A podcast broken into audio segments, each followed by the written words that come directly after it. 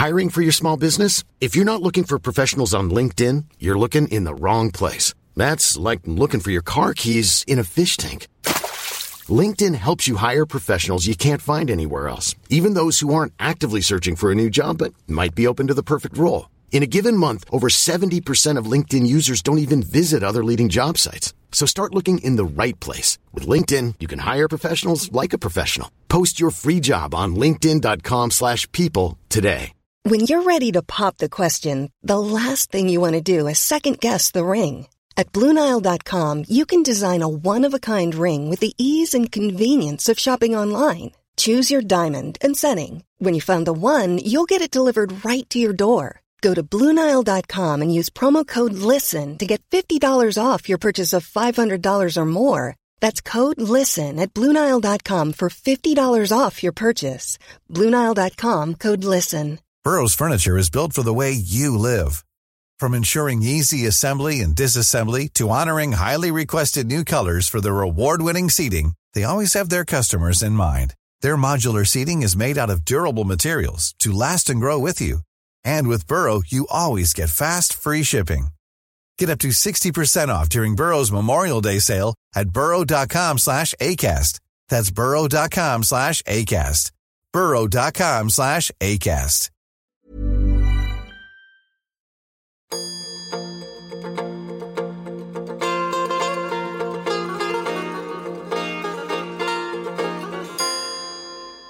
سلام ما محمود فرجامی هستم و شما دارین به پادکست وزین شب چراغون گوش میدن چون گفتگوی امشب ما طولانیه ما همینجا عرایزم رو به درایز مفرستم و شما رو به گفتگو با آقای فروغ نگهدار دعوت می‌کنم. خیلی خلاصه هم اگه بخوام ایشون رو معرفی کنم باید بگم که ایشون یک فعال سیاسی خیلی قدیمیه که 60 سال سابقه مبارزه و فعالیت سیاسی داره. او هم نه به این سبک زیر لحافی که الان مرسوم شده. سابقه فعالیت چه سابقه فعالیتی؟ از این 60 سال 30 سالش در راه مبارزه چریکیو. تفنگم را بدهتا خودم و طرف مقابل را بترکانم و اینا بوده. سی سال بعدش هم در راه او تفنگ را از دست او بچه بگیری که خودش و بقیه رو نترکونه. و اینجوری بخوام بگم که فقط ایشون فعال بوده در هر دو دوره که اگر این دوتا دوره رو با هم دیگه جمع بزنه و برایند بگیرم برایندش صفر میره. حالا نمی‌دونم شاید هم حساب کتاب ما اشتباه بوده. اگه شما ماشین حسابی چرتکه چیزی دستتای یک حسابی هم شما بکنن قبلا هم فکر کنم خدمت عرض کرده بودیم دیگه. او تفنگم را به دهتا ره بپویم و اینا که بعد تبدیل شد به تفنگت را زمین بگذار.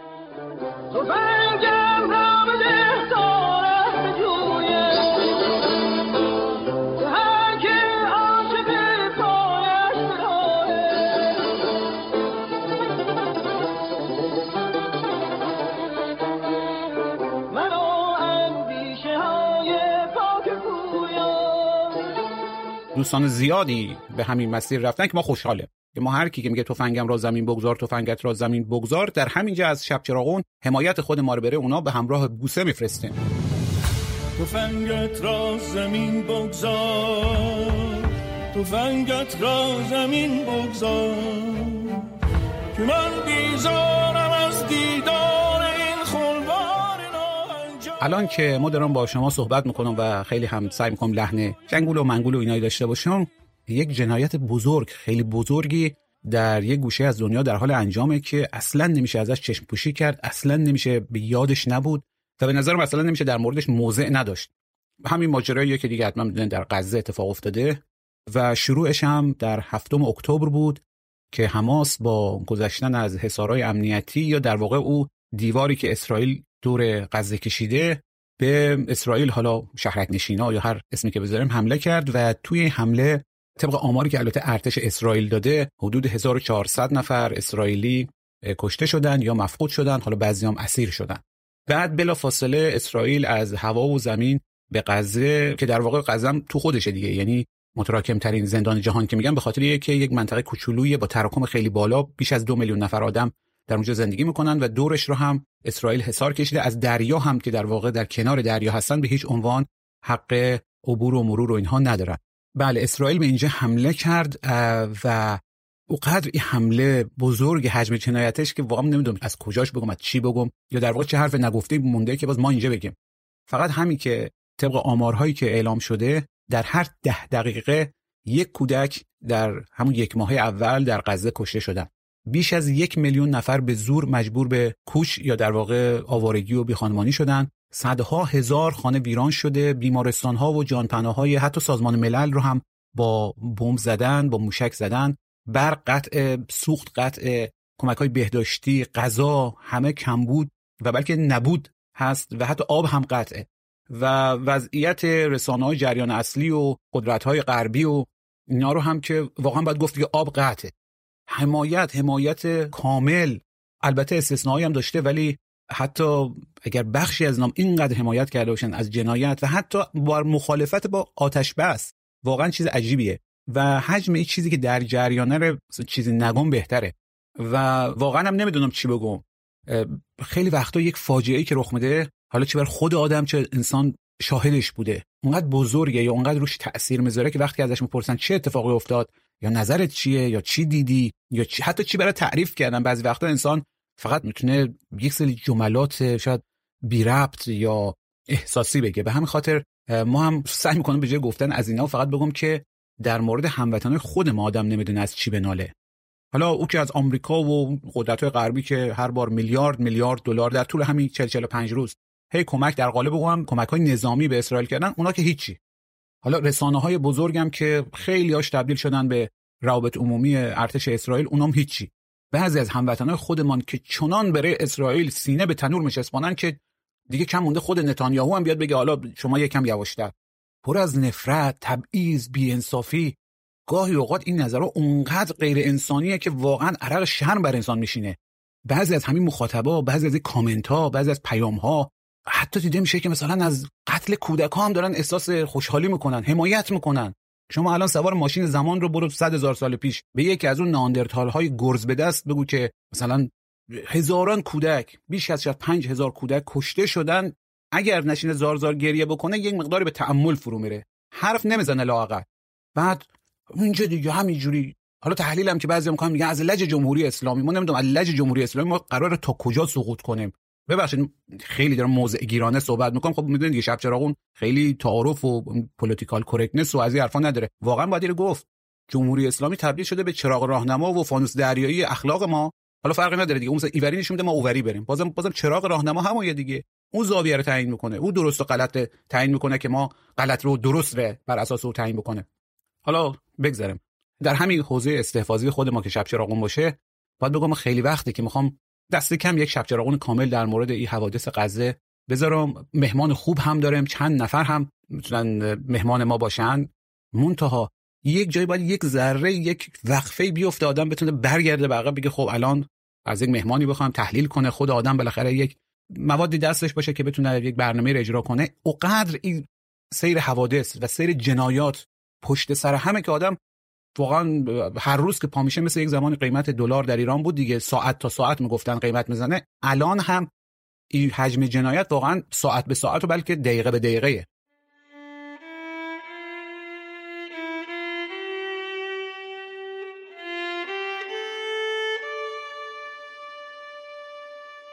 و اما مهمان امشب ما هم با غزه بی ارتباط نیست. البته ما از مدت پیش در نظر داشتم یک گفتگوی مفصلی با آقای نگهدار داشته باشم چون ایشون خیلی آدم مهم و شاهد مهمیه در تاریخ چپ ایران و به خصوص در جنبش چریکی چپ ایران. فقط یک قلمش بگم ایشون از سال 61 تا 68 دبیر اول چریک های فدای خلق شاخه اکثریت بوده که که این دبیر اولم یک چیز مخصوص رفقا دیگه. مثلا ما میگیم دبیر اول شما ذهنتون نره سراغ مثلا فرمانده رئیس یک آدم مستبد. یک آدم خشن مثلا اینا نه.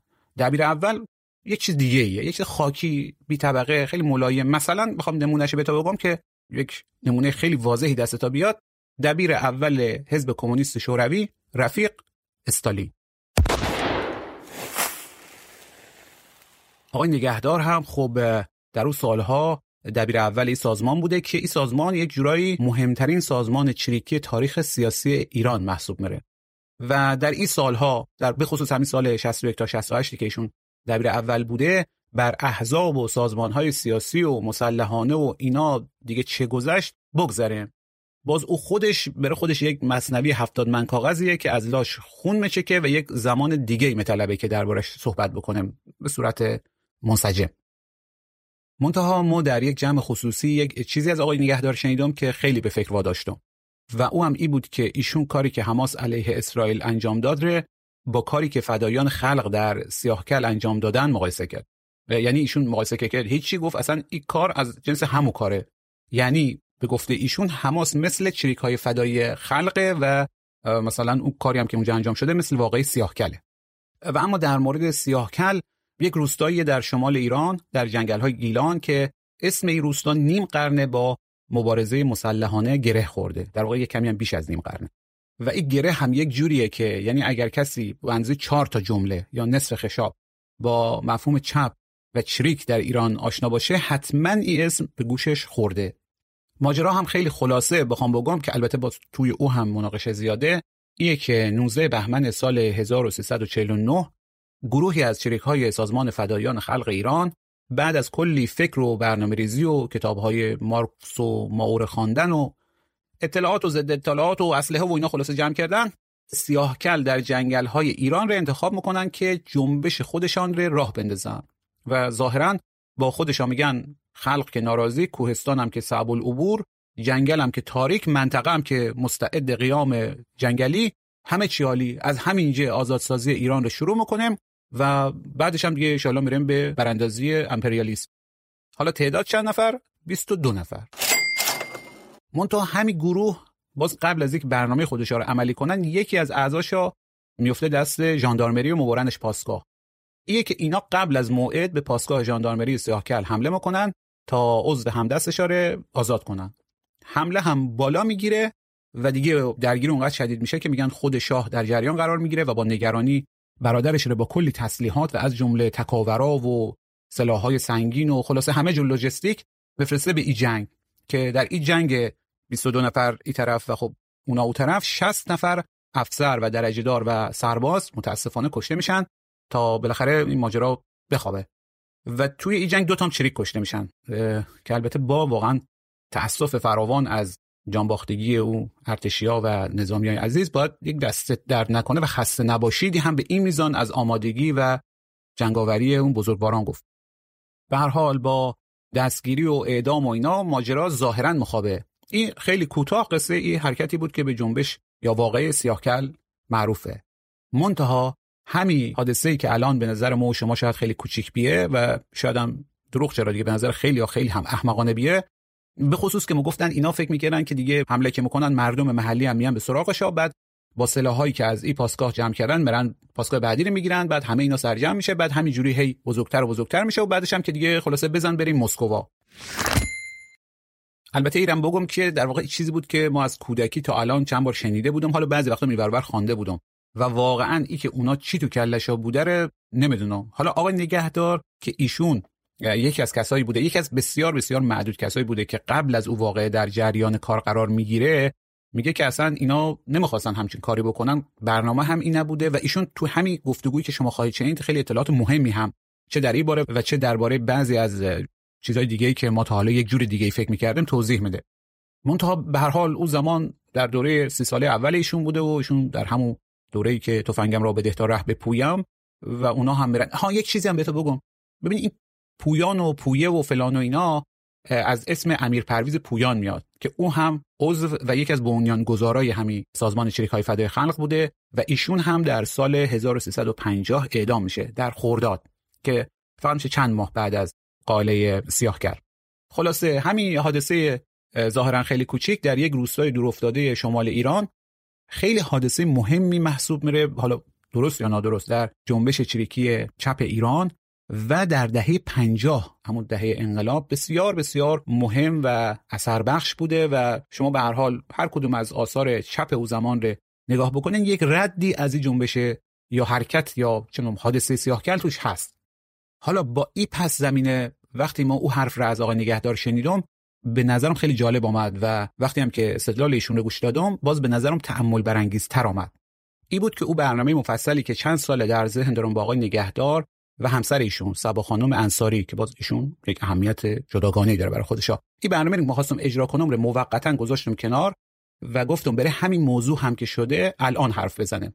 و نهایتا شد این گفتگویی که مشنوین و البته درباره خیلی موضوعات دیگه هم هست که اونا رو هم شاید برای اولین بار باشه میشنون یا بعضی از اونها اصلا کلا ضد روایت غالبه. حالا این رو گوش بدن بعد ما باز با هم یه خورده حرف می‌زنیم. شما خیلی جوون بودن که به چریک های فدای خلق پیوسته نه؟ بله من درست 60 سال پیش در خورداد بهار حالا خورداد نگم بهار 1342 به عضویت گروه جزنی در آمدم و 60 ساله که در همین مسیر گام برداشتم و فعالیت و حیات سیاسی من و علائق و عواطف من هیچگاه از جایی به جای دیگه منتقل نشد. همیشه یادم میاد که گفت عهد نابستن از آن به که به بندی یا نپایی. یک عهدی بود که ما در دوران نوجوانی با دوستانمون بستیم با رفاق و همراهان و همکلاسی ها و اینا بستیم و همچنان با همون رویا و با همون آمال ها و آرزوهایی که در طول این 60 سال هم سیر تحول عمیق داشته زندگی می‌کنه.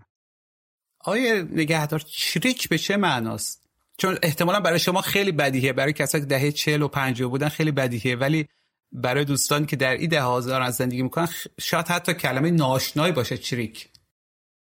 چریک. وقتی که ما شروع کردیم هنوز این واژه در ذهن ما متولد نشده بود. در دنیا متولد شده بود ولی نه در ذهن ما. ما فکر می‌کردیم که جواب قهر رو باید با قهر داد و همون زمان همون روزها واقع 15 خرداد هم همزمان شده بود با این عضویت من در گروه و تشکیل گروه جزنی اون موقع فکر می‌کردیم که نظام حاکم سر آشتی با ملت نداره و بعد از ده سال بعد از کودتای 28 مرداد ما انتظار داشتیم بهتر بشه بدتر شد. و لذا فکر کردیم که باید به قهر متوسل بشیم. همونجوری که اونها به زور متوسل بشیم همونجوری که به زور اونها به زور متوسل می‌شد و این ماجرا هنوز قبل از اینکه ما نام چریک و اینها رو بر خودمون بگذاریم اتفاق افتاد. هفت سال هشت سال قبل از اون. ولی نکته که به زندگی من برمیگرده اگر بخوام بگم این است که طی این 60 سال در جای دیگه هم گفتم. طی این 60 سال زندگی من به دو بخش تقسیم میشه.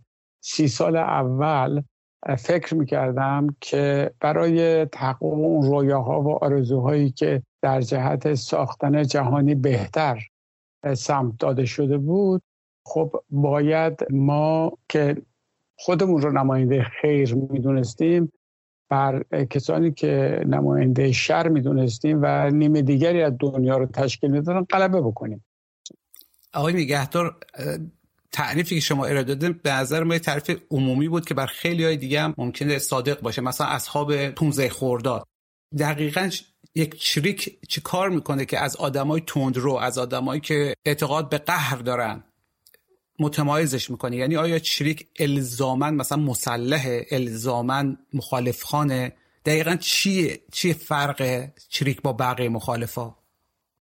همون توسل به قهره. اصلش و درست کردن یک سازمانی که می‌خواد با اعمال زور با توسل به سلاح مسائل و مشکلات مبتلا به جامعه رو و اون مردمی رو که نمایندگی می‌کنه حل بکنه. اساسش اینه. و البته خب پیامدهای خیلی سنگین داره. اگر شما خشونت رو یا قهر رو مبنای حل مسائل قرار بدید اون وقت در درون خودتون هم در بین خود خودتون هم مجبورید متوسل به قهر بشید و این اتفاق میفته یعنی اگر ما حالا برگردم به دموکراسی اگر بخوایم دموکراسی و آزادی در درون جامعهمون شکل بگیره در نیمه دوم عمر خودم دارم میگم به این نتیجه رسیدم. اگر بخوایم آزادی و دموکراسی در کشورمون رخ بده ما باید در جهت آشتی حرکت بکنیم در جهت همزیستی حرکت بکنیم و در درون خودمون هم همین رو بپذیریم. سازمان متمرکز مبتنی بر فرماندهی که آخرش می‌رسه به اینجا که میگه سلام فرمانده و منتظر فرمانده هست که او از تو به یک اشارت از من به یک دویدن. این یعنی اون احترام به هر فردی که داره در بین شما زندگی می‌کنه عقایدش حرکاتش تصمیماتش این محو میشه. از این رو من اگر بخوام چریک رو تعریف بکنم بهتره که قهر رو تعریف بکنم و خشونت رو تعریف بکنم. و فرماندهی رو تعریف بکنم که چه هست. اینها همه در اون مسیری که ما ما آرزو داشتیم در دوره نوجوانی بریم دنیایی رو که وجود داره براندازیم و دنیای دیگری رو از نو برپا داریم این اتفاقات نخواهد افتاد. در جریان همون براندازی شما وجود خودتونم اون خصلت انسانی و عاطفی و مهربانی که فکر می‌کردید حالا باید ما به جامعه تزریق بکنیم اون خصلت ها رو در وجود خودتون می‌کشید در وهله اول و به نتیجه هم نمی‌رسه. البته من راجع به جنگ هایی که صورت می‌گیره میان به کشور حمله می‌کنن و یه عده دیگری تصمیم می‌گیرن میان اشغال می‌کنن سرزمین ها رو برای طمع بیشتر برای ثروت بیشتر راجع به اونا صحبت نمی‌کنم. راجع به اینکه ما یک جامعه یا جمعیتی که دور هم جمع شدیم اسم خودمون رو گذاشتیم ایرانی چگونه مشکلات خودمون رو با یکدیگر حل بکنیم در جهت آرزو اون حرکت بکنیم؟ در این عرصه میگم گفتگو و همزیستی فهم بهتر اینها راه چاره هست.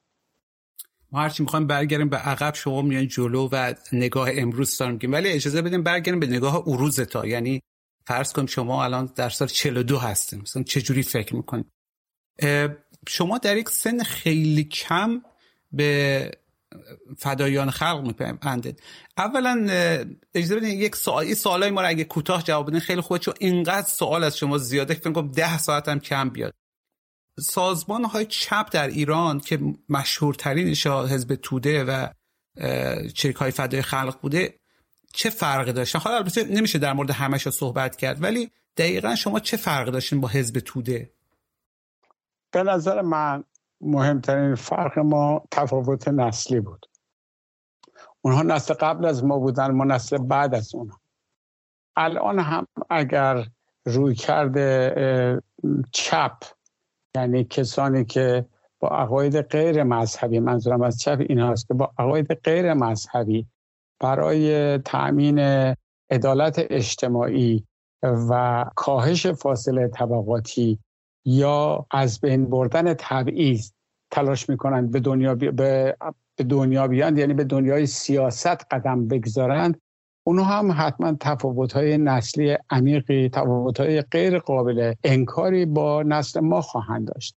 و این خصوصیت استبداده که یک همچین انقطاع نسلی درست می‌کنه و نسل بعد کلا برکنده از اون تجربیات نسل قبلی به میدان میاد. ما هم با توده ها مهمترین فرق این بود که ما همه متولد دهه 20 و 30 و اوایل دهه 40 هستیم.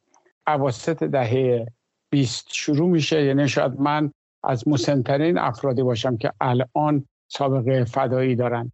و که تا کسانی که به 20 سال بعد به نسل بعدی در واقع وصل میشن. ما تقریبا بین ما متولدین سال 44 45 به بعد وجود ندارن.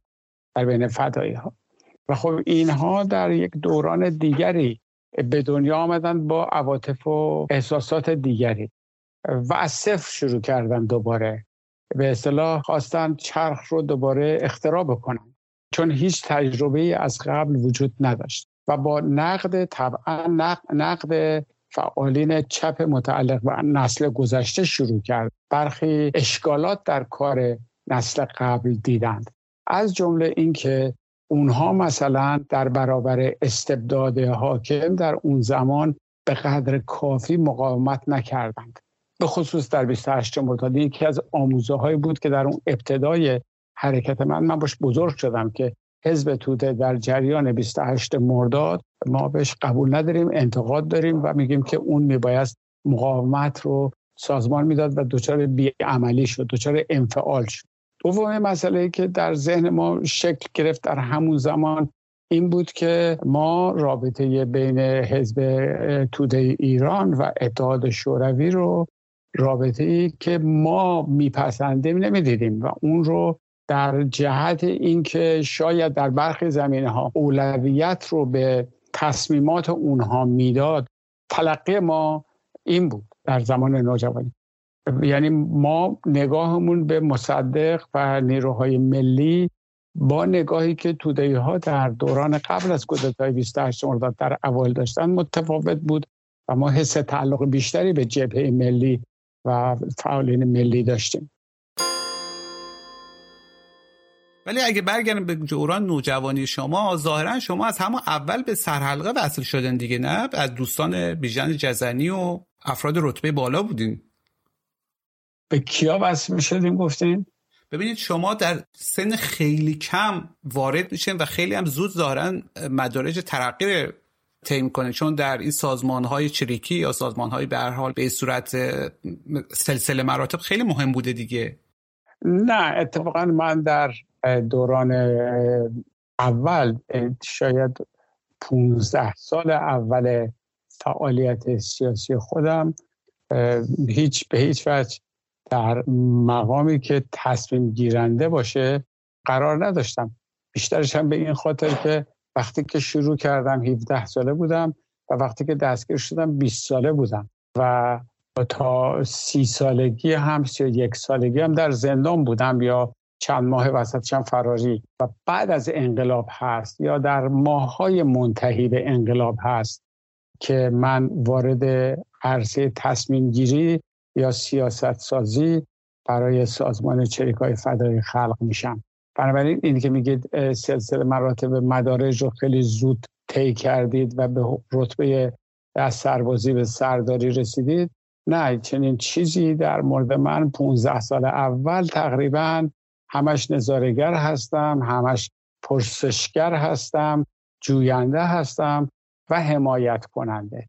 در سال 56 به بعد شاید شما بتونید نشانه های از تصمیم گیری بگیرید. من همینجا هم یک دو جمله براتون بگم که کی این چرخش در زمینه ارزیابی از خودم اتفاق افتاد که از سربازی دیگه من نباید اون کارو بکنم. من باید پاسخگو باشم و پرسشگر باشم ولی پاسخگو هم باشم. تا اون روزا من پاسخگو نبودم.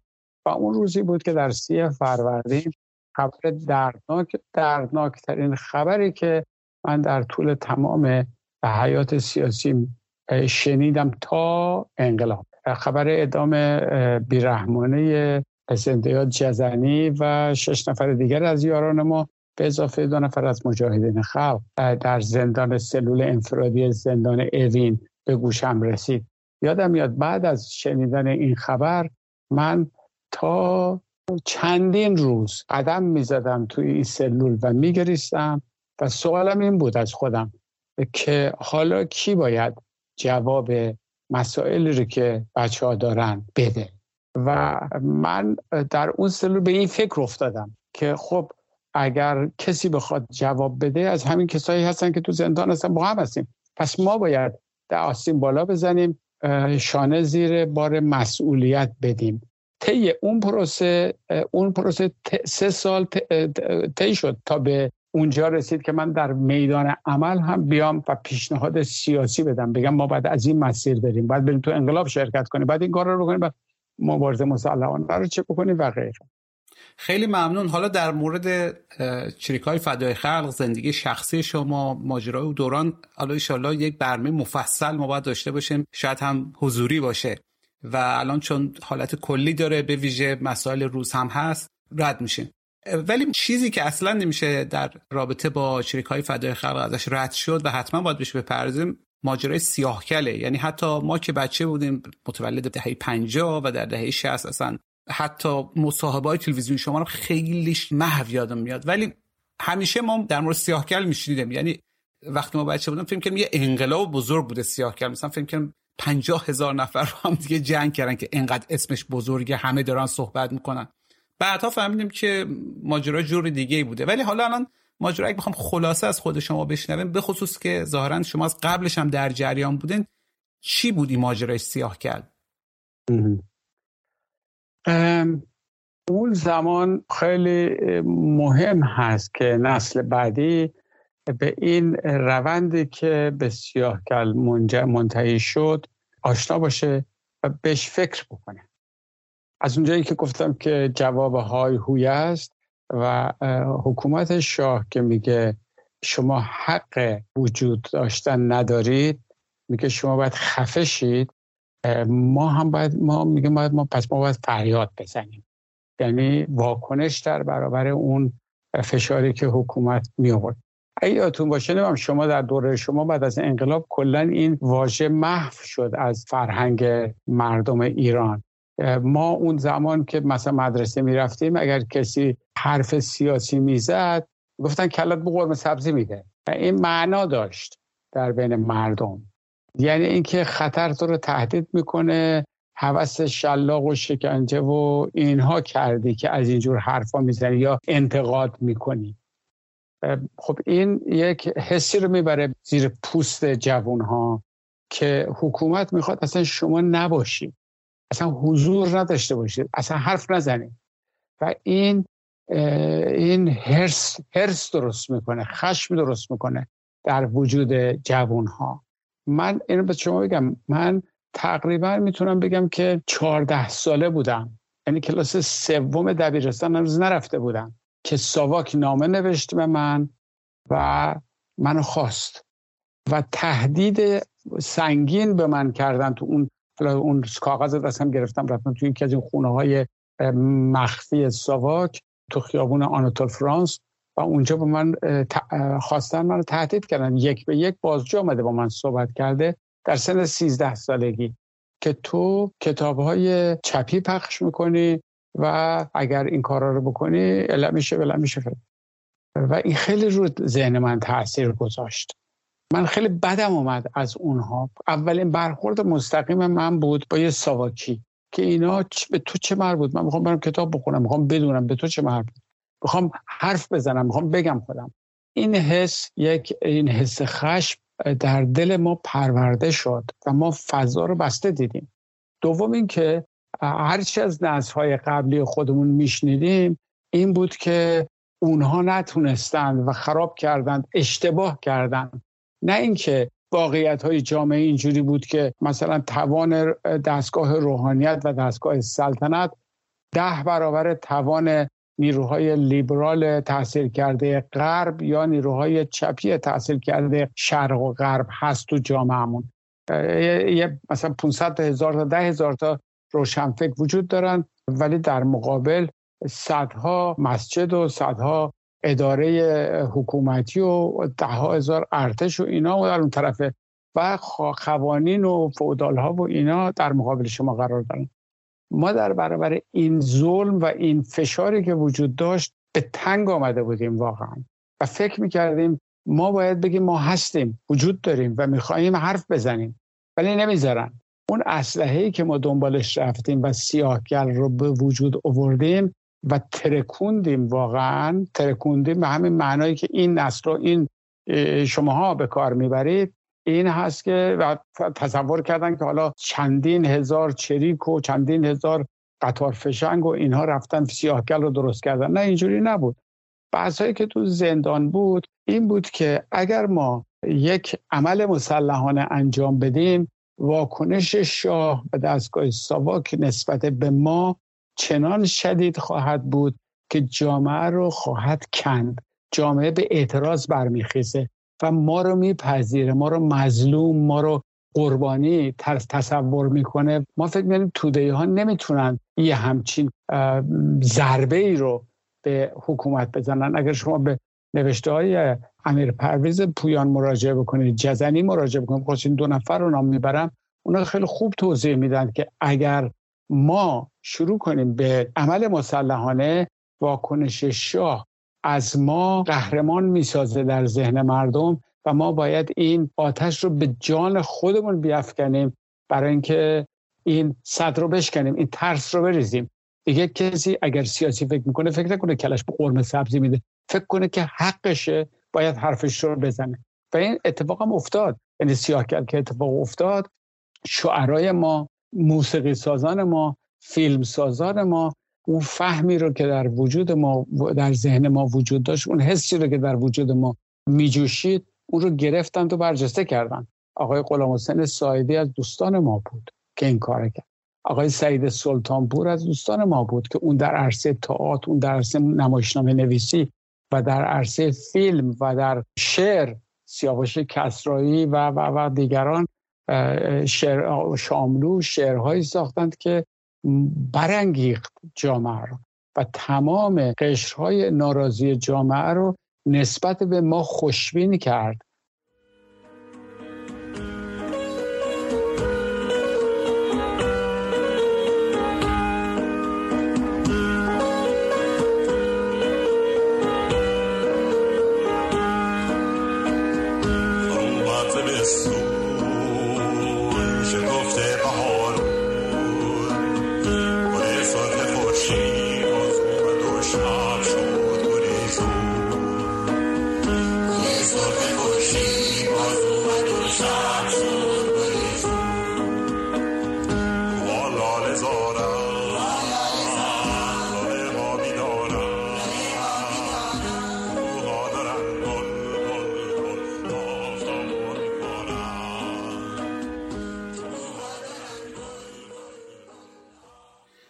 بله حالا برگردیم به قسمت که شما خیلی دوست داره و وقایع امروز و تفسیر امروزی از ماجراهای دیروزی. شما در یک جایی یک تشابه برقرار کردن بین ماجرای سیاهکل و ماجرای قضیه امروزی که برای ما خیلی خیلی جالب بود. حتی در یک جایی که نقل کردم یکو افراد برانگیخته شدن گفتن چه ربطی داره یک جنبش چپ ماویستیه نمی‌دونم او زمانا با یک جنبش بلا بلا بلای نمی‌دونم تروریستی حماس در این روزگار خود شما پاسخ داد چیه؟ حالا چطوری شما ای ارتباط برقرار کردین؟ روز هفت اکتبر که این حمله حماس اتفاق افتاد من یاد به همان افتادم. و دیدم که چگونه تا قبل از هفت اکتبر همه فکر می‌کنند که اون هدفی که اسرائیل داشته و می‌خواسته موضوع فلسطین محو بشه حق موجودیت نداشته باشه اصلا کسی بهش فکر نکنه چطور این عملیات و این کارها تونست موضوع فلسطین رو دوباره به موضوع مرکزی ذهن میلیون ها نفر در سراسر دنیا بدل بکنه؟ اگه شما الان همین الان پیچ رادیوها تلویزیون ها روزنامه ها من امروز گفتم امروز انقدر تحت تاثیر قرار گرفتم و این همدردی اسکای نیوز رو بی بی سی رو حالا الجزیره رو اینا که خب از نظر حماس و اینها خودی هستن. اینهایی که اونجوری تعلق خاطر دربست به نتانیاهو و نمی‌دونم کابینه حاکم بر اسرائیل اینا ندارند و رسانه هایی هستن که غربگرا هستند و مواضع عمدتا اروپا و آمریکا رو فهم اونها رو از وقایع باستاب میدن اینها دارن تصویرهای پخش می‌کنن که بینندگانشون قدرت دیدن اونها رو ندارن. این یه ماه پیش اصلا غیر ممکن بود کسی یه همچین صحنه رو بتونه همدردی با اون ظلم رو ها در وجودش احساس بکنه.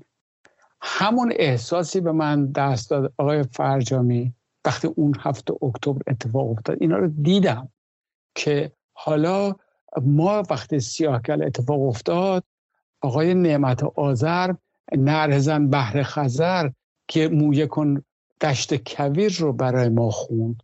و این رگ و ریشه همه جوانهایی رو که در اون روزها چشم به روزنامه ها دوخته بودن تیترها رو می‌خواستن رادیوها رو گوششون به سپرده بودن که چه اتفاق افتاده چی شده اونها رو به هیجان آورد تحریک کرد و تحت تاثیر قرار داد.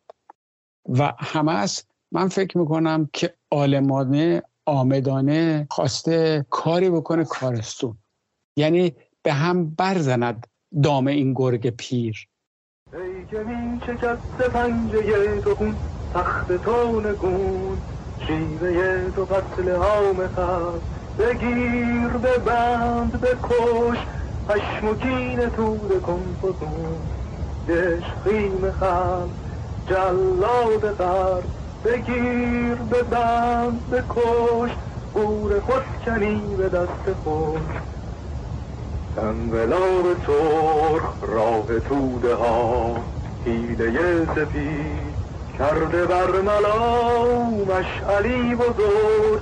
داده دست ما تا که برکنیم این گرگ پیر منظورم نتانیاهو و همدستانش هست که آمدن توی سازمان ملل آقای نتانیاهو اون نقشه رو برده بالا نشون داده و دیده که فلسطین دیگه نیست.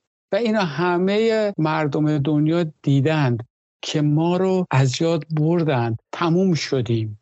و از اون طرف هم یک فلش گونده کشیده از تلاویف به ریاض که ما دیگه کار تموم شد. بزن بریم هالیوود. آره بزن بریم هالیوود. تموم شد دیگه. و خشمی که در وجود اونها بود اصلا با اون چیزی که ما فدایی ها در وجودمون شک گرفته بود و کاری که می‌خواستیم بتره کنیم از زمین تا آسمون از در ابعاد تفاوت داشت.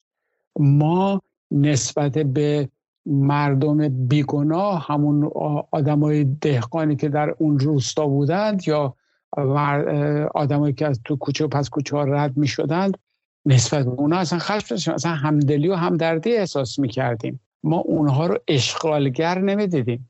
ولی اینها در غزه در لبنان پشت اون دیوارهای بلند هر صدایی رو که از اون طرف در کنسرت و در شب نشینی و خوشگذرانی و اینا میشنیدند مثل یک دشنه به قلب خودشون احساس می‌کردن. ببینید میگن ما رو به چه روزی انداختن؟ خودشون دارن چیکار می‌کنن؟ یه ما و آنها در بود اجتماعی شکل گرفته در غزه فلسطین و اسرائیل. در بین ما چریک ها بودن و سواکی ها و مردم نظارگر نه سواکی ها می‌خواستند که مثلا نسبت به مردم اون حس نفرت رو داشتن که مسلسل رو باز بکنن و این مردم رو بکشن. نه ما یه همچین حسی داشتیم. ولی در مورد غزه اینجوری نیست. پس چیزی که شما میگید تنها شباهتی بوده که به قول معروف همون به هم برزدم بازی این گرگ پیرو اینها دیگه. یعنی جور دیگه ما شباهت نمیدیم. چون در او جنبش یا حرکت حدود 20 نفر کشته شدن و حدود 5 نفرم اعدام شدن. یعنی اصلا نه ابعاد می‌خوره نه به قول شما این دو طرفی که دارن با هم اعدام شدند اعدام شدند بر حدود 50 نفر اعدام شدند در حدود 20 نفر اعدام شدند. 5 نفرم کشته شدند. اینجوری بود. نه 5 نفر اعدام بشن 20 نفر کشته بشن. آره، برعکس. من ابعاد تاثیرش در ذهن فعالین روشنفکران و آزادی خواهان ایران رو کسانی که آزادی رو میفهمیدن و آزادی می‌خواستن. در ذهن اونها میگم این ذهن رو تکان داد و همه رو تکون داد تقریبا. حالا برخی آمدن در اون زمان از جمله روزنامه حزب توده ایران به ما نسبت تروریست و اینکه این کارها غلطه داد ولی خب مثلا نیروهای ملی مذهبی اون زمان نهضت آزادی بود یا جبهه ملی بود افراد جبهه ملی ابراز همدردی کردن. اونها مشروع می‌دادن که با مبارزه چریکی مخالفن. ولی اینکه ما رو محکوم بکنن به تروریسم این کارو نکردن. ما رو به عنوان یک مبارزان به اصطلاح صادق و صمیمی و در راه آرمان تلقی کردن. نه آدمای بدجنس آدم کش. ما خواستیم اعلام بکنیم ما هستیم و نمی‌تونید ما رو از بین ببرید.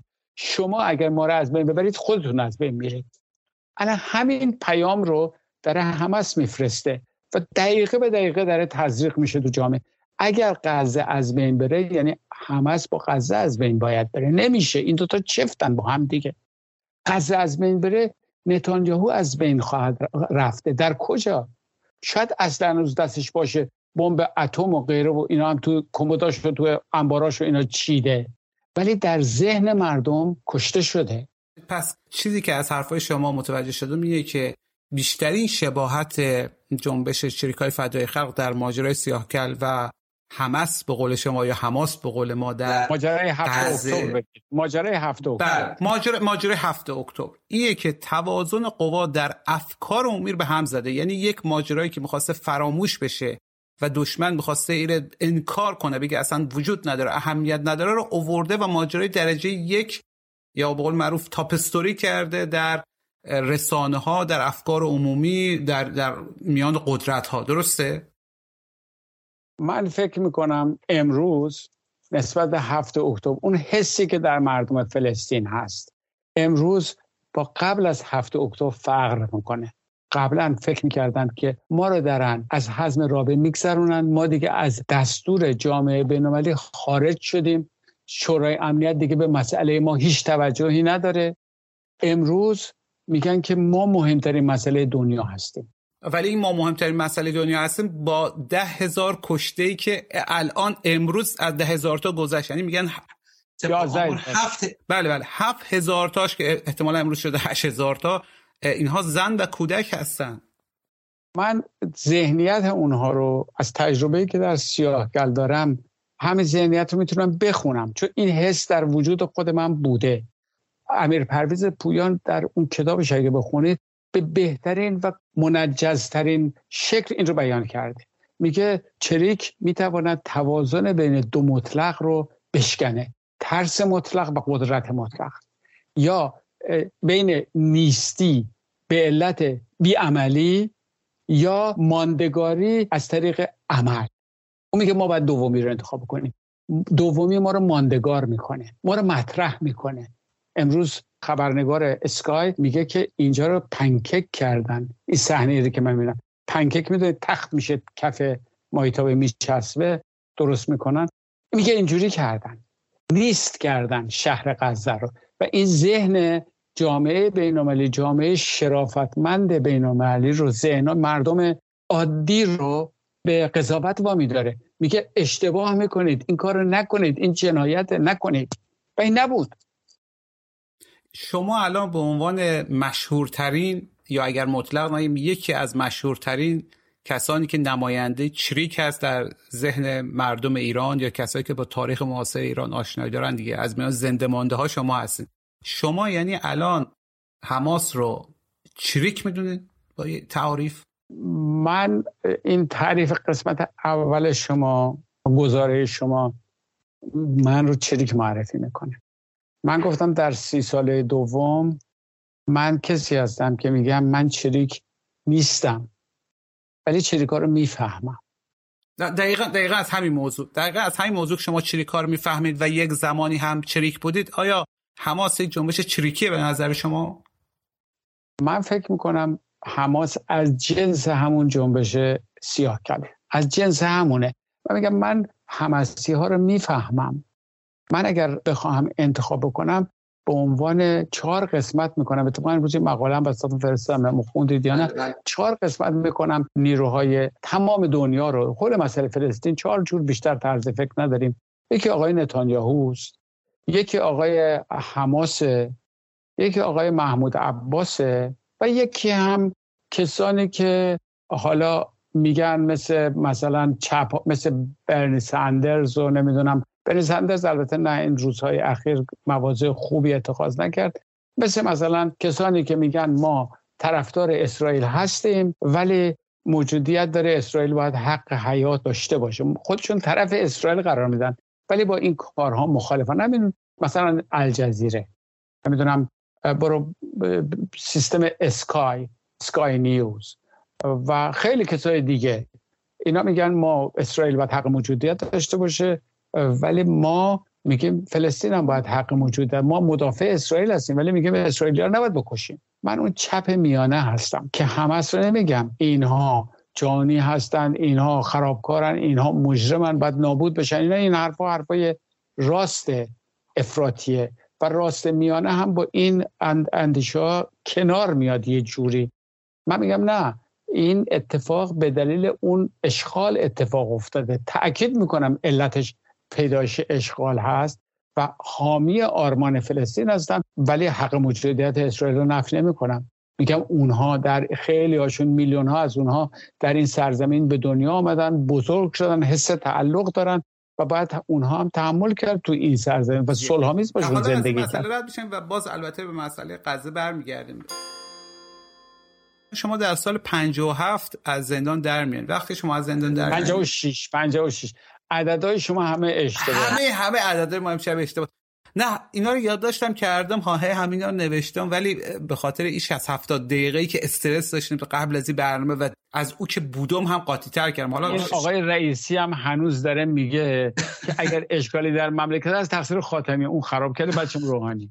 نه واقعا شما صحبت می‌کنه استرس دارم میگم که آقای نگهدار انقدر توضیح میده آخرش ما نمی‌رسیم سال اصلی ها رو بپرسیم. یکی از سال اصلی که شما وقتی از زندان در میایین سی و یکی دو سالته دیگه. و بعد شما چجوری به این سرعت میشین رهبر چریک های فدای خلق حالا اکثریت؟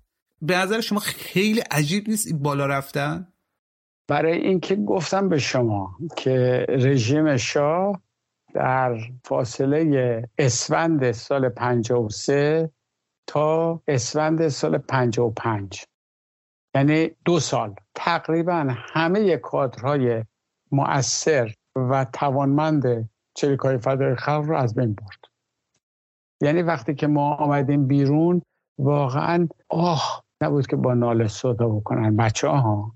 یعنی اینقدر کشتار سنگین بود. نبود کسی. و من موقع شاید در سال 56 که آمدم بیرون قدیمی ترین و پرتجربه ترین فرد سازمان بودم.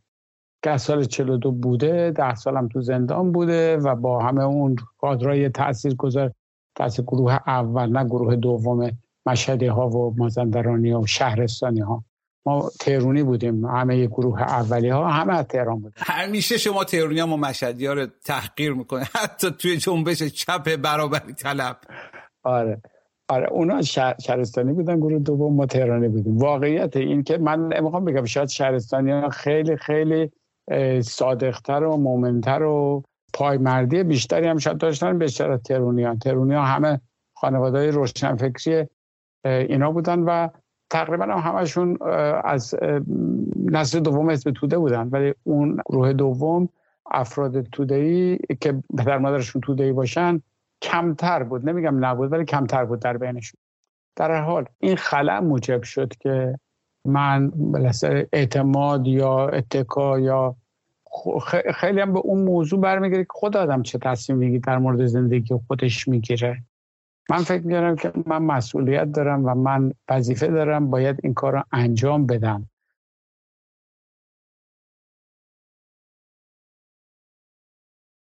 شما به فعالیت سیاسی مسالمت در چارچوب حکومت اسلامی در اوایل انقلاب معتقد بودین دیگه درسته؟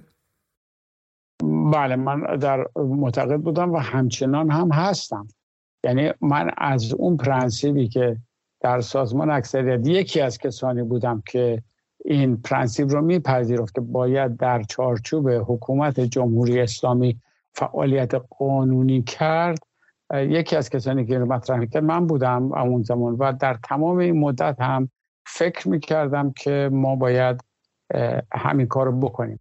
یعنی من اینجوری بر شما بگم در 1371 70 71 چند سال قبل از اصلاحات و دو خورداد اینا میشه؟ 5 6 سال. من نامه نوشتم به سازمان چریکای فدای سازمان فدایان خلق ایران اکثریت. بعد از کنگره اول ما بوده یعنی من دیگه مسئول سازمان نیستم. نامه نوشتم و درخواست کردم که ما باید بریم و حقوق شهروندی خودمون رو از حاکمیت جمهوری اسلامی ایران طلب بکنیم. ما شهروند ایران هستیم. ما باید تابعیت خودمون رو احیا بکنیم و طبق قوانین بگیم که ما طبق قوانین جمهوری اسلامی می‌خوایم در کشور خودمون فعالیت بکنیم. شما در اوایل انقلاب یعنی در واقع شاید یک سال هم نگذشته بود و قبل از اینکه دانشجویان پیرو خط امام و دست گل خوب رو به آب بدن چریک های فدای خلق بودن دیگه که به سفارت آمریکا حمله کردن درسته؟ کی گفته به شما این خبر رو؟ والا میگه همه جا ده جا نوشته شده که این کار انجام دادن چپی ها چریک های باور کردیم.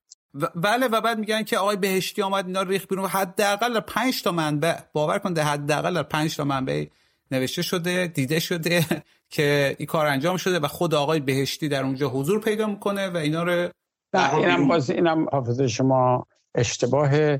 آقای بهشتی نبود آقای ابراهیم یزدی بود. حالا میگن که خب ایشون از دنیا رفته و نباید درباره کسی که از دنیا رفته صحبت کرد. من برای ایشون پیغام کردم همون موقع و بعد و سالها. مکرر. خواستم که شما آقا بیا بگو داستان چی بود. شما که می‌دونی چی بود. آیا یزدی ما می‌دونی که ما نبودیم. و چرا نمیگی؟ بالاخره ایشون قبل از اینکه از دنیا بره موضوع رو برداشت نوشت.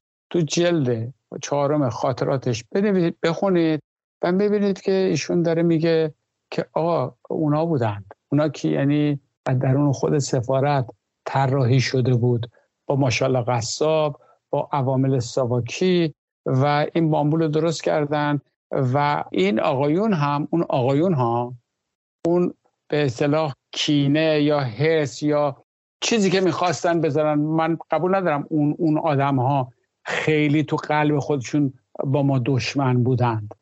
ولی راستشو بگم اون زمان ها من اینم دیدم خودم با چشمان خودم دیدم که دارم پیام رسانی می‌کنن که ببین آقای آمریکا ما با کمونیستا خیلی بدیم و می‌خواهیم اونها رو اونا داریم با اونا مبارزه می‌کنیم. اگر ما نباشیم اونا می‌گیرن.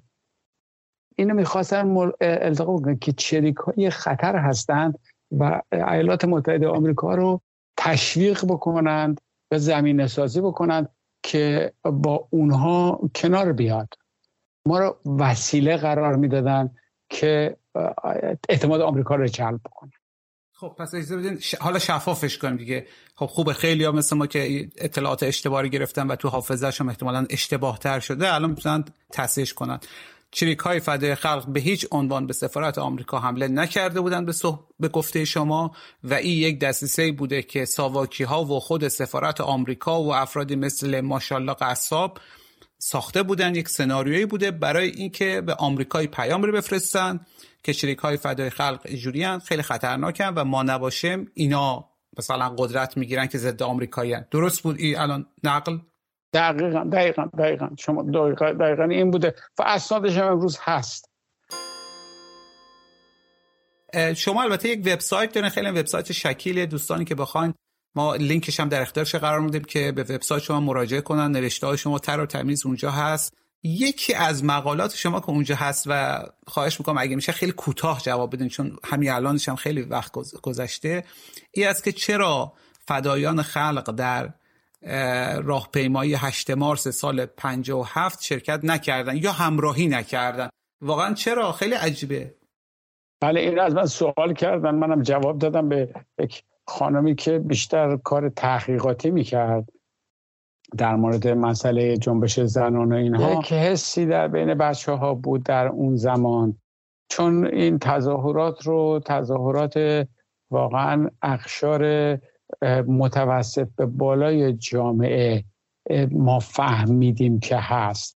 یه مورد دیگه هم بود من رفتم دانشگاه اون موقع چیز بودن سنتی شریف میگن اون موقع دانشگاه صنعتی بهش گفتن دانشگاه آره ما دانشگاه صنعتی می‌باشیم اونجا یک میتینگی بودن مثلا جبهه ملی و یک مردمی آمده بودن دور این میتینگ دور پشت میله ها تظاهرات می‌کنن علیه میتینگ. ما تو میتینگ بودیم تو میتینگ شرکت می‌کنیم ولی من یه احساس خوبی نداشتم. برای اینکه اونجا می‌دیدم که همه مردم محروم و فقیر جامعه پشت دارن و ما اینجا آدم های شاخص مثلا مرفه طبقه متوسط به بالا توی اینجا جمع هستن. و من به عنوان عنصر چپ خوشم نمی آمد دلم می‌خواست که اون مردم مهر ما رو به دل بگیرند و بیان بفهمند ما رو.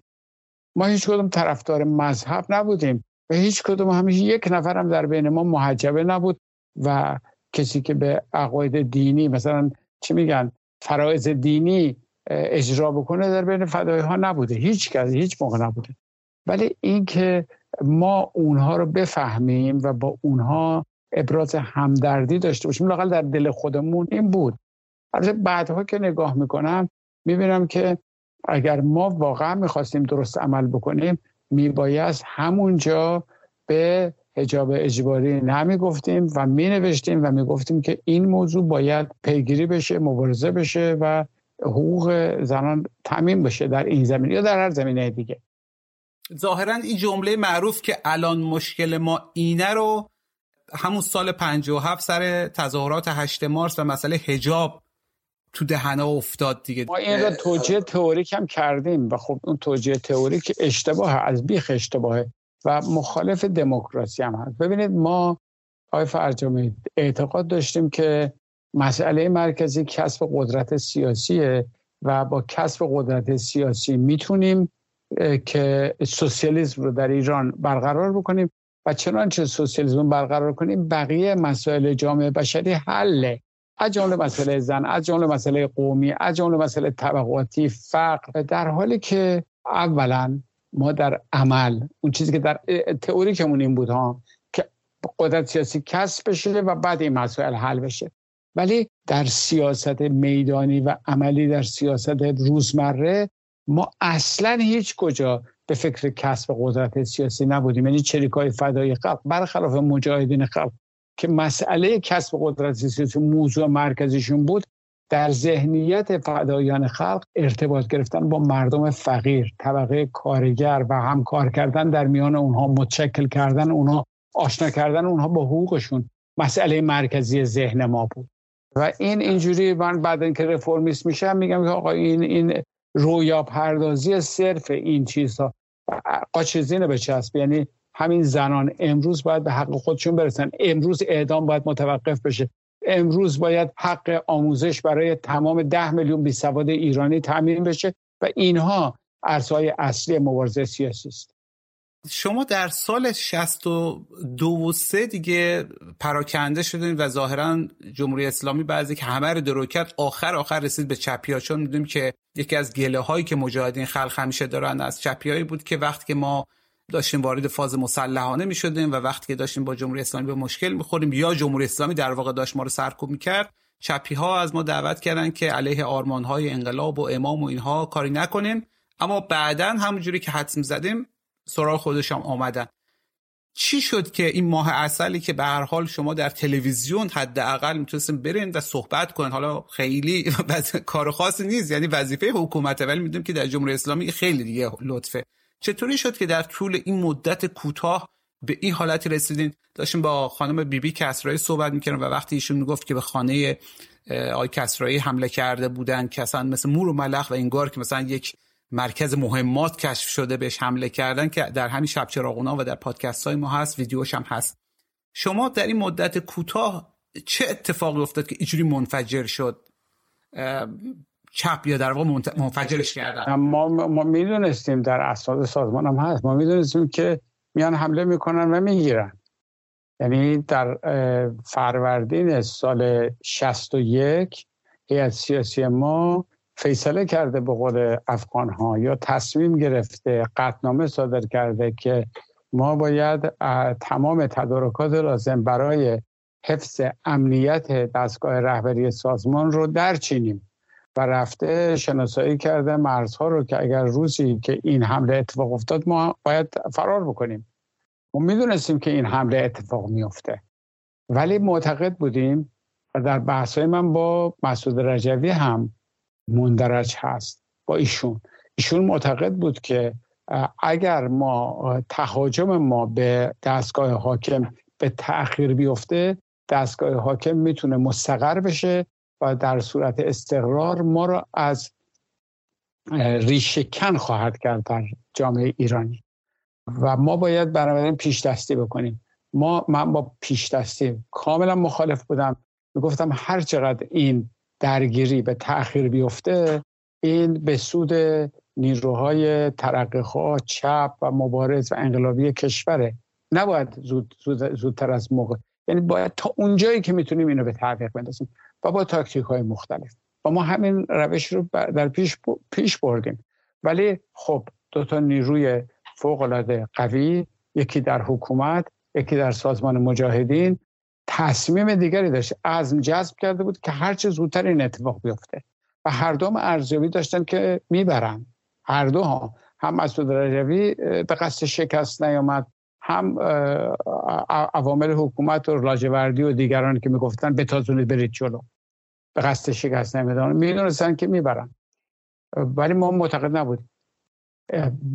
ببینید آقای فرجامی این کار اون دوتا افراد هم افراتیون درون حکومت هم افراتیون مخالف حکومت این کار کردن.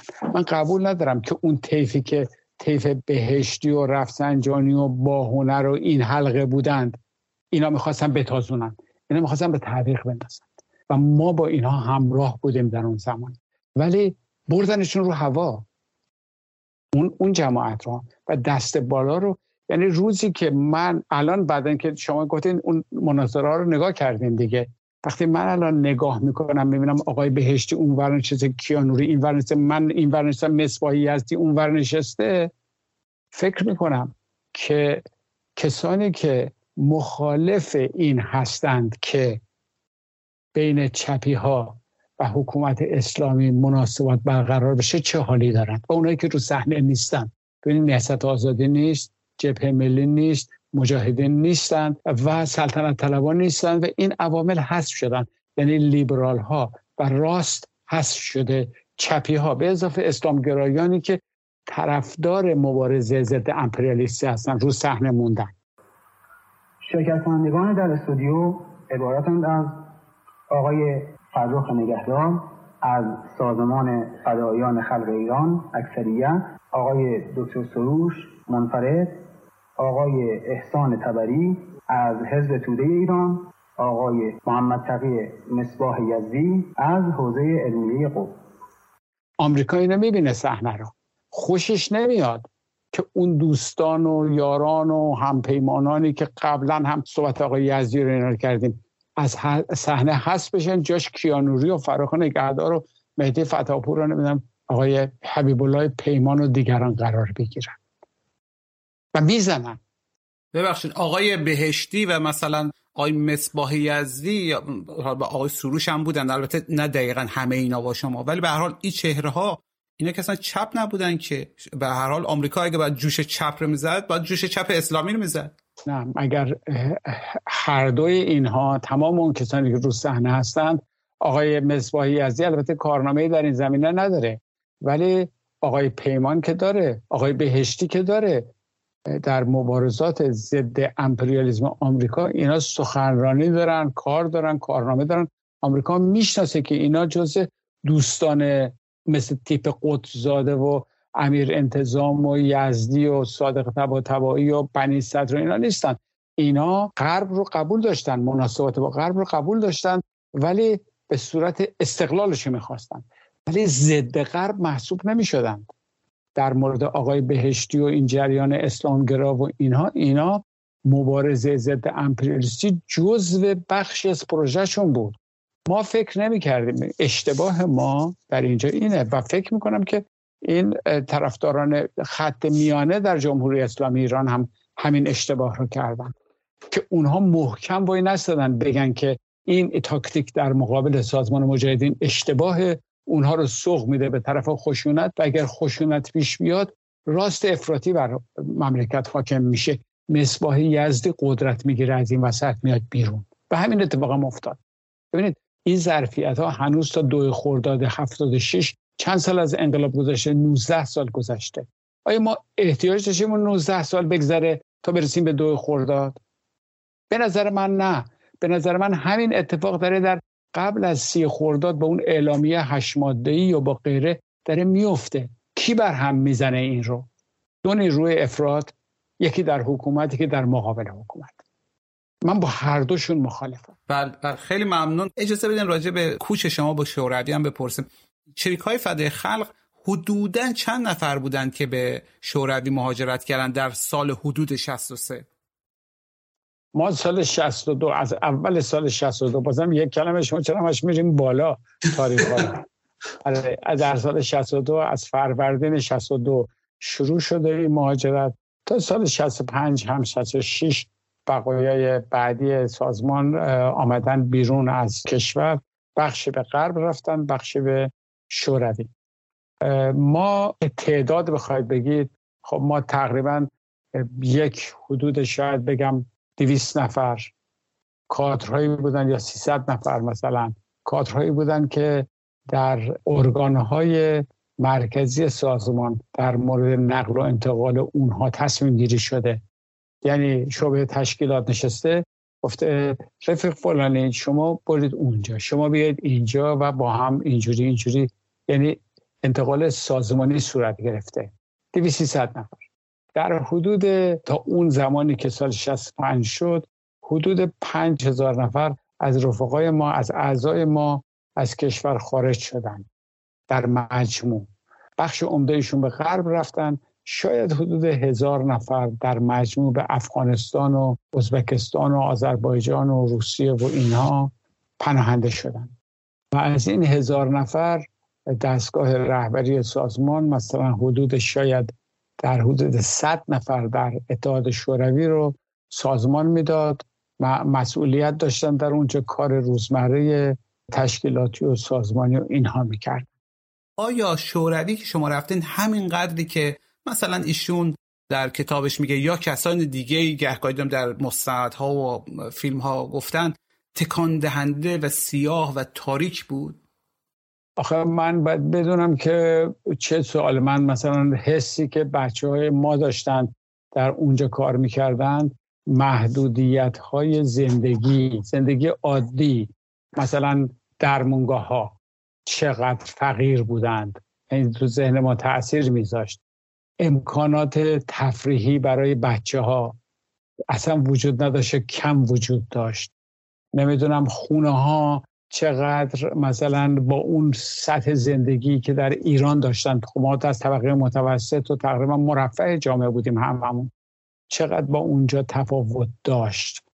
یا به خصوص مسئله مسئله آزادی سیاسی حق فکر کردن حق روزنامه خوندن حق ارتباط داشتن اطلاع داشتن اینها چیزی بود که ما فکر می‌کنیم که اینجا باید وجود داشته باشه وجود نداشت به اون شکل. یعنی این محدودیت ها وجود داشت و سطح زندگی هم خب پایین بود. اگر شما می‌رفتی آمریکا یا می‌رفتی آلمان اون زمان و بعدا میامدی شوروی می‌دیدی که در این بازی که بین شرق و غرب رقابتی که جریان داره بازنده شرقه و این نمی‌تونه دووم داشته باشه.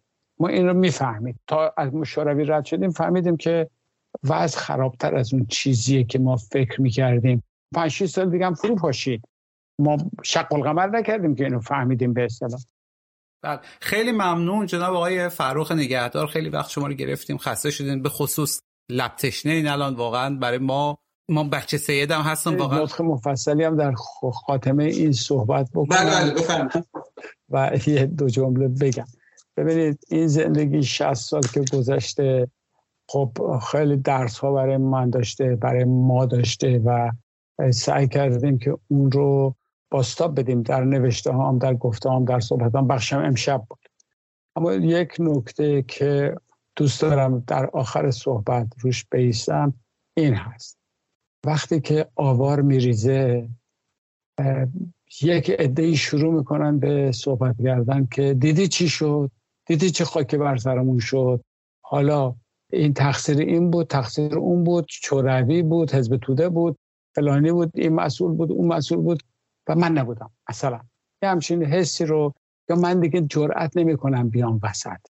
من فکر می‌کنم اگر کسی عهد میبنده با خودش که بیاد بخواد مشکل یک جریان یا جنبش سیاسی رو حل بکنه باید در بدترین شرایط هم که همه چیز داره فرو میپاشه اتحاد شوروی داره می فرو میپاشه.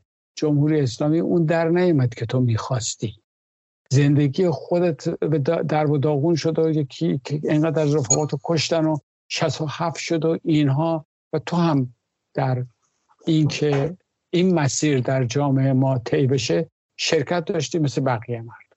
درست؟ اینا رو همه می‌فهمیم که آنچه که می‌خواستیم نشد. سرکنگبین سفرانمون. نیست؟ همه تو تمام تجربه این نسل ما همه این حس رو دارند که اون چی که می‌خواستند میسر نشد. من دو تا روحیه می‌بینم. یک روحیه فرار از خود و عقب نشینی و گم شدن گم کردن خود در لابلای خلر فرج جامعه. خیلی از رفقای ما رفتن اونجا. من اینو قبول ندارم. میگم حتی اون زمان که مملکت به اشغال مغول ها در آمده حتی اون زمان که جنگ فرو پاشیده و شوروی فرو شده فلان شده فلان شده. یک انسانی که عهد کرده با خودش که من می‌خوام مسئولیت قبول بکنم و در این شرایط بگم حالا جمله آخرم حالا چه باید کرد؟ این جرأت حرف زدن داشته باشه بیاد سر خودش بالا بگیره میگه من میگم این کار باید کرد. تو چی میگی؟ با اون کسی که سر خودش میدزده حاضر نیست پاسخگو باشه فقط می‌خواد پرسشگر باشه. اون توان برونبرد کشور از این مخمسه رو از خودش سلب کرده. فرا بخونیم کسانی رو که میان حتی در بدترین شرایط وقتی ته چاه هستند میگن یک بار دیگه من با پای ملخ می‌کرد زوری. من اونو میپسندم. گفتگوی مو محمود فرجامی با وی فرخ نگهدار رشدیدن که دهم نوامبر 2023 یا همون 20 آبان 1402 خودمان انجام شد و علانه ها که اواخر آبانه منتشر میره. این تاریخ های دقیق هم چون متاسفانه واقعا آمار کشته ها و اتفاقای بسیار تلخی که در غزه میفته به روز بلکه به ساعت و ایناست. و چون چند بار در اونجا اشاره شد گفتم که تاریخ رو دقیق تر بدم خدمت واقعا واقعا مای تاسف. این گفتگویی که شنیدن نسخه کوتاه شده گفتگوی اصلی بود که او گفتگوی اصلی رو می‌تونن در یوتیوب شب چراغون ببینن و اما درباره یوتیوب شب چراغون خدمت عرض کنم که ما از به بعد کانال یوتیوبمان رو به شدت فعال می‌کنه البته قبلا هم ویدیوها رو در یوتیوب میگذاشتیم ولی الان با همکارای بیشتر و ایشالله با کیفیت خیلی بهتری در خدمتتان هستیم. توی این کانال همین الانش هم خیلی چیزای دیگه علاوه بر گفتگوهای شب چراغون هست. مثلا استنداپ کمدی یا بعضی از صحبت ها و لایو های خودم. حالا از به بعد باز خیلی بیشتر و بهتر ویدیو خواهیم گذاشت. ایه که خلاصش الیوم اگر عضو بودن که خب دمتان گرم و بر شما واجب کفاییه که یک مؤمنی مؤمنه ایره عضو کانال کنه حالا آتئیست هم بود اشکال نداره. کمونیست هم بود حالا استثنا اشکال نداره. اگر هم عضو نیستن که واجب عینیه بر شما که عضو برن بعد دوباره باز شما برن سراغ واجب کفایی. نشانی کانال یوتیوب شب چراغون ره در بخش توضیحات پادکست می‌ذارم و اگر روی یوتیوب یک سرچ هم بکنن خیلی راحت شب چراغون پیدا میشه. شب چراغون هم که می‌دونین چجوری نوشته میشه با شین سه نقطه. کلا هم ما سعی می‌کنیم هر چیزی که در اپیزود کار می‌کنیم حالا موسیقی باشه یا هر چیز دیگه یا هر اطلاعات دیگه باشه رو در بخش توضیحات پادکست بذاریم. دیگه هر دفعه نگم دیگه بریم بخش توضیحات پادکست رو ببینین. خودتا ببینین بخش توضیحات پادکست رو.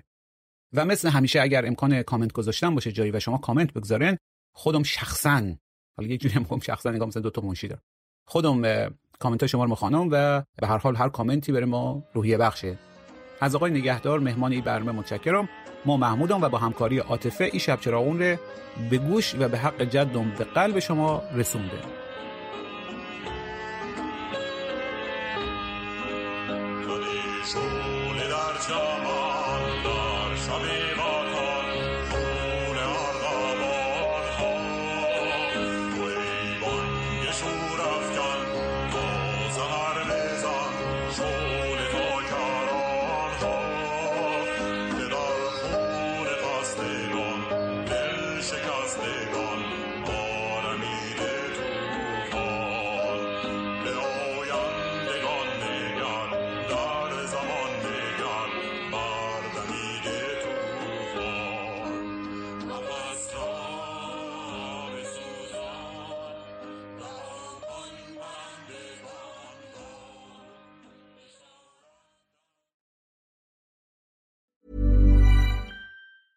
Planning for your next trip?